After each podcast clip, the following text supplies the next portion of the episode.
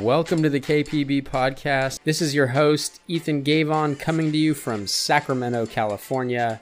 Keep Playing Baseball is a registered 501c3 nonprofit organization dedicated to helping every high school baseball player navigate the recruiting process and play college baseball.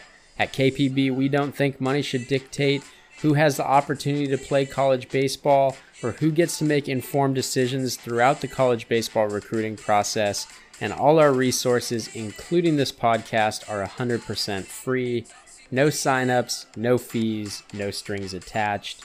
We use the KPB podcast in many different ways, but the main point is to get you the information you need to keep playing baseball. We appreciate you tuning in to the KPB podcast, the best source of recruiting information on the go.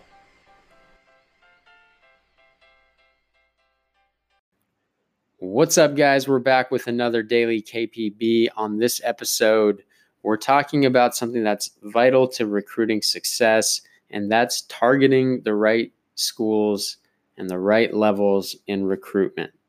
And a common misstep in the recruiting process happens when players don't do that. It happens when they pursue schools or programs where their baseball skill set doesn't fit. These these players either target only schools where the standard of play is too high for their skills, or they ignore interest from schools where their skill set does match up well, thinking that they can do better. It goes without saying that you should treat all interest as serious interest and make sure you do plenty of research on each and every program that expresses interest in you.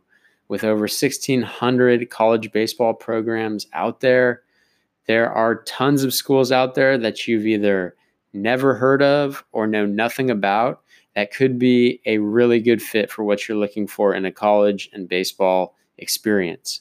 So don't neglect those schools just because you haven't heard of them or you don't know much about them. With so many programs out there, you're probably wondering how you know that you're targeting the right schools for your skill set. And it turns out that there's not an easy answer to this question. And that's probably why so many recruits get it wrong. But luckily, we've done the research for you and we've come up with five things that you can do to help make sure that you're targeting the appropriate level of college baseball for your skill set. And that's what we're going to talk about right now. The first one is constantly seeking honest and objective feedback on your playing abilities. So, we have an entire article devoted to how you can get honest and objective feedback and why it's so important. But the short version is this In order to create a plan to reach the standard of play for the level of college baseball that you want to pursue, you have to know where you stand right now and where you need to improve. So, this gets back to the idea that an inflated perspective about your abilities it might make you feel better about yourself. It may make you feel more comfortable, but it's a recruiting trap that you can that you can fall into. It's something that can set you up for failure. So seek the truth and embrace it as motivation for your ability to improve in the areas where you may fall short. So we, we've said it time and again, but you should run to the people who are telling you that you aren't good enough because those people are providing you with the clues for what you need to do to get better. So constantly seek out that honest and objective feedback and thank those people for giving you what you need to get better. Number two, exercise patience in the recruiting process. Most players need to be patient in the recruiting process to allow themselves time to mature, time to add strength, and time to improve their on field skills in short, you don't want to wait until you can put your, I should say, you do want to wait. You do want to wait until you can put your best foot forward because reaching out to coaches and seeking exposure before you're ready for it is a recipe for disaster. Waiting until you have the skills that college coaches are looking for, that's a key for recruiting success.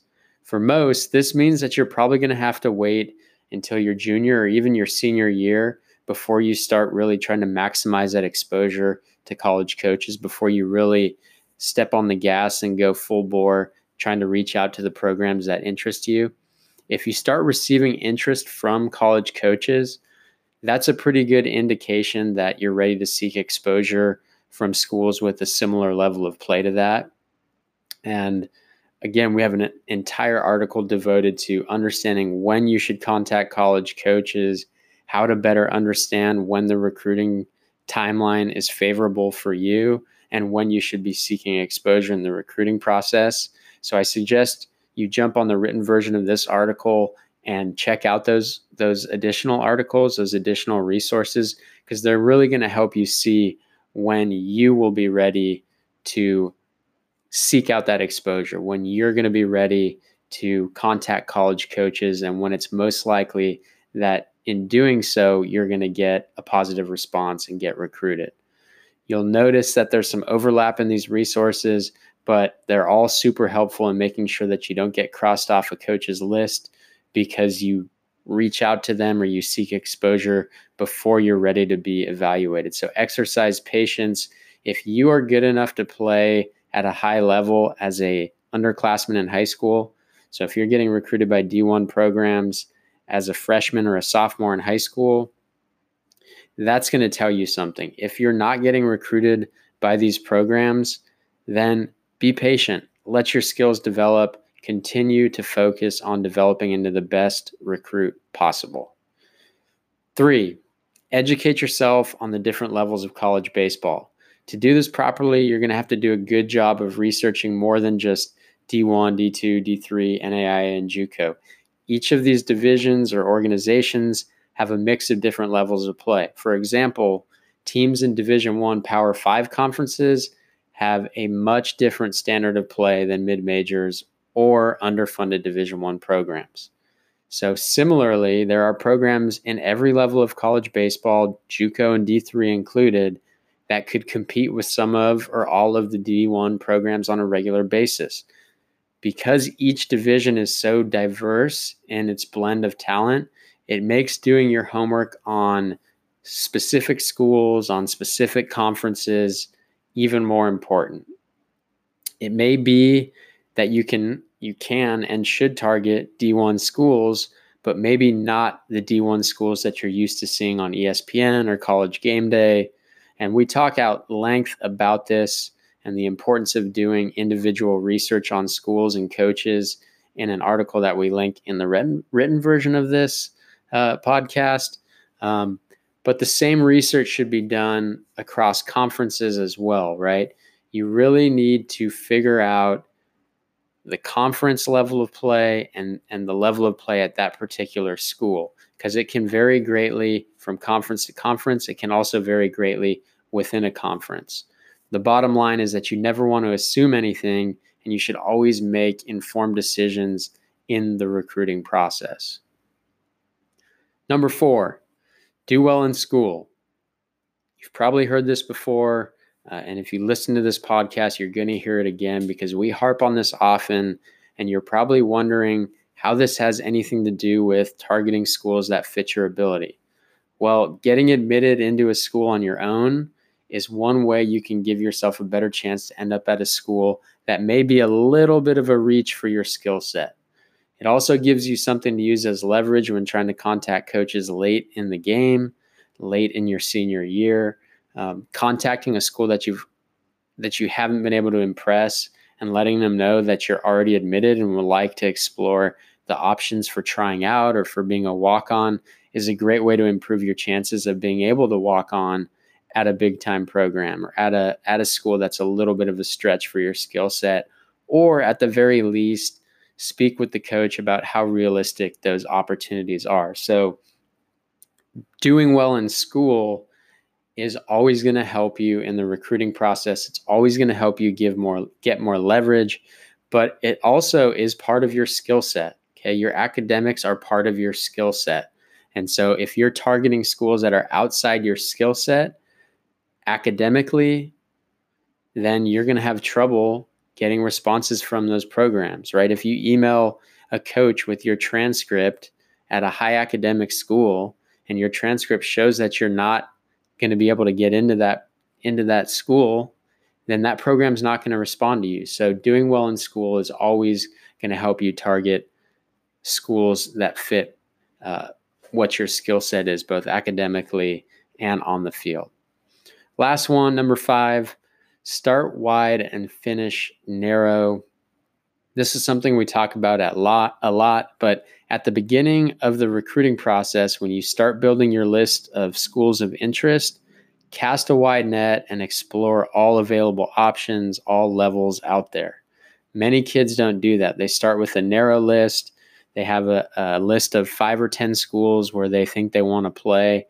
But remember, there has to be a lot of things that go right for you to actually fit with a program, right?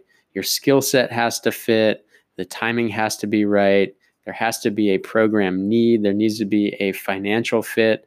And so schools can disappear from that list really quickly. So start wide, cast a wide net, and then as you move through the recruiting process and get a better understanding for both what you want in a college baseball ex- experience and you start to get a better understanding of the types of schools that are going to be interested in your skill set, then you can begin to narrow the list.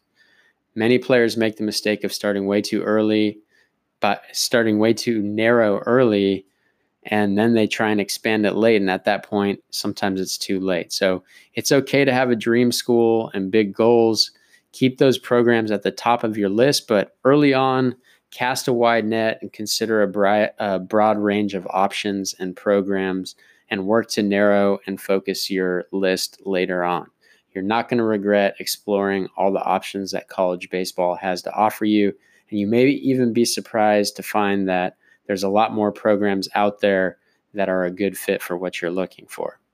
So, if you're familiar with KPB, it's likely that none of these five steps is completely new to you. The key is that you always want to be making informed decisions throughout the recruiting process.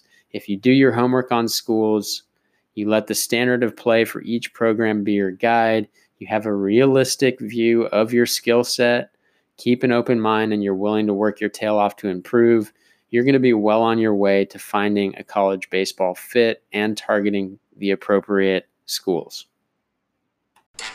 Thanks for making it to the end of this episode of the KPB podcast.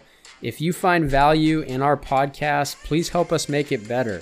Subscribe on your favorite podcast platform, leave us a five star rating, write a review. All of that helps us get this information into the hands of those who need it most. We're always beyond excited to get questions and provide more information. You can reach us by email at keepplayingbaseball at gmail.com. Our Twitter DMs are open. That's at keepplayingbb. Same is true for our Instagram account. That's at keepplayingbaseball and Facebook Keep Playing Baseball. We're always excited to help provide you with the information that you need to make educated decisions in the recruiting process and move towards your goal of playing college baseball. Don't hesitate to reach out if you need anything, and we'll be back with another episode soon. Until then, take care.